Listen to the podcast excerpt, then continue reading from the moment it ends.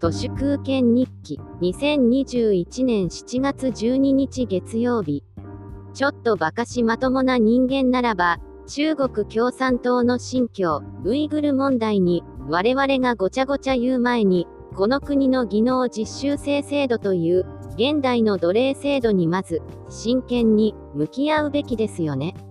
米国国務省は日本政府は外国人技能実習生制度を外国人労働者搾取のために悪用し続けているとして先日発表されたばかりの2021年版人身売買報告書で日本政府の対応が十分ではないと厳しく批判しています。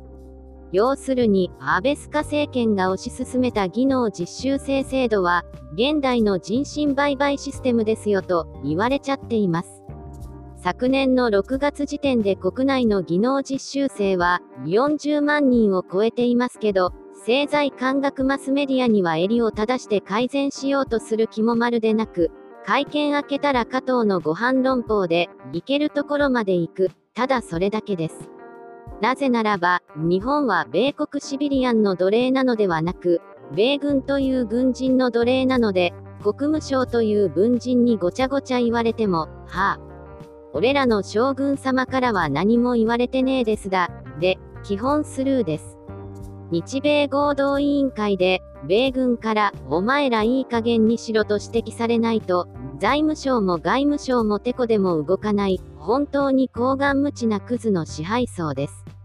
先進国が人権問題を理由にして、来年の北京オリンピックをボイコットするのならば、あともう少しで始まる間抜けな無観客の東京オリパラにも参加すべきではありません。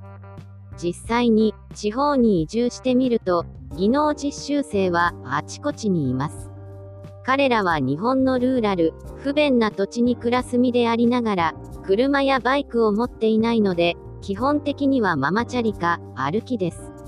身分と移動手段が密接に結びついています。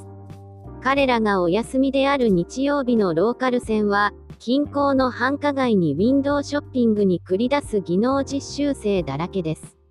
スーガー記者会見で、手も挙げていない日テレの記者を一番最初に当ててしまう、やらせ会見を取り仕切る、小野光子という人は、外交官なんですけど、彼女は、かつて駐在していたインドネシアを後進国呼ばわりするような、目の濁った人です。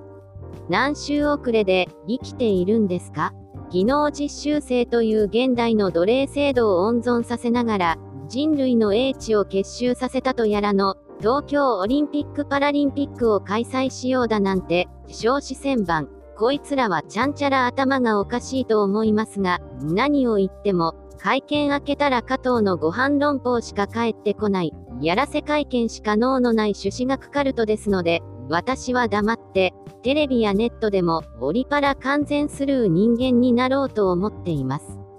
オリンピズムと技能実習生制度は、絶対に相入れません。以上、本日も最後までありがとうございました。人の行く裏に道あり花の山。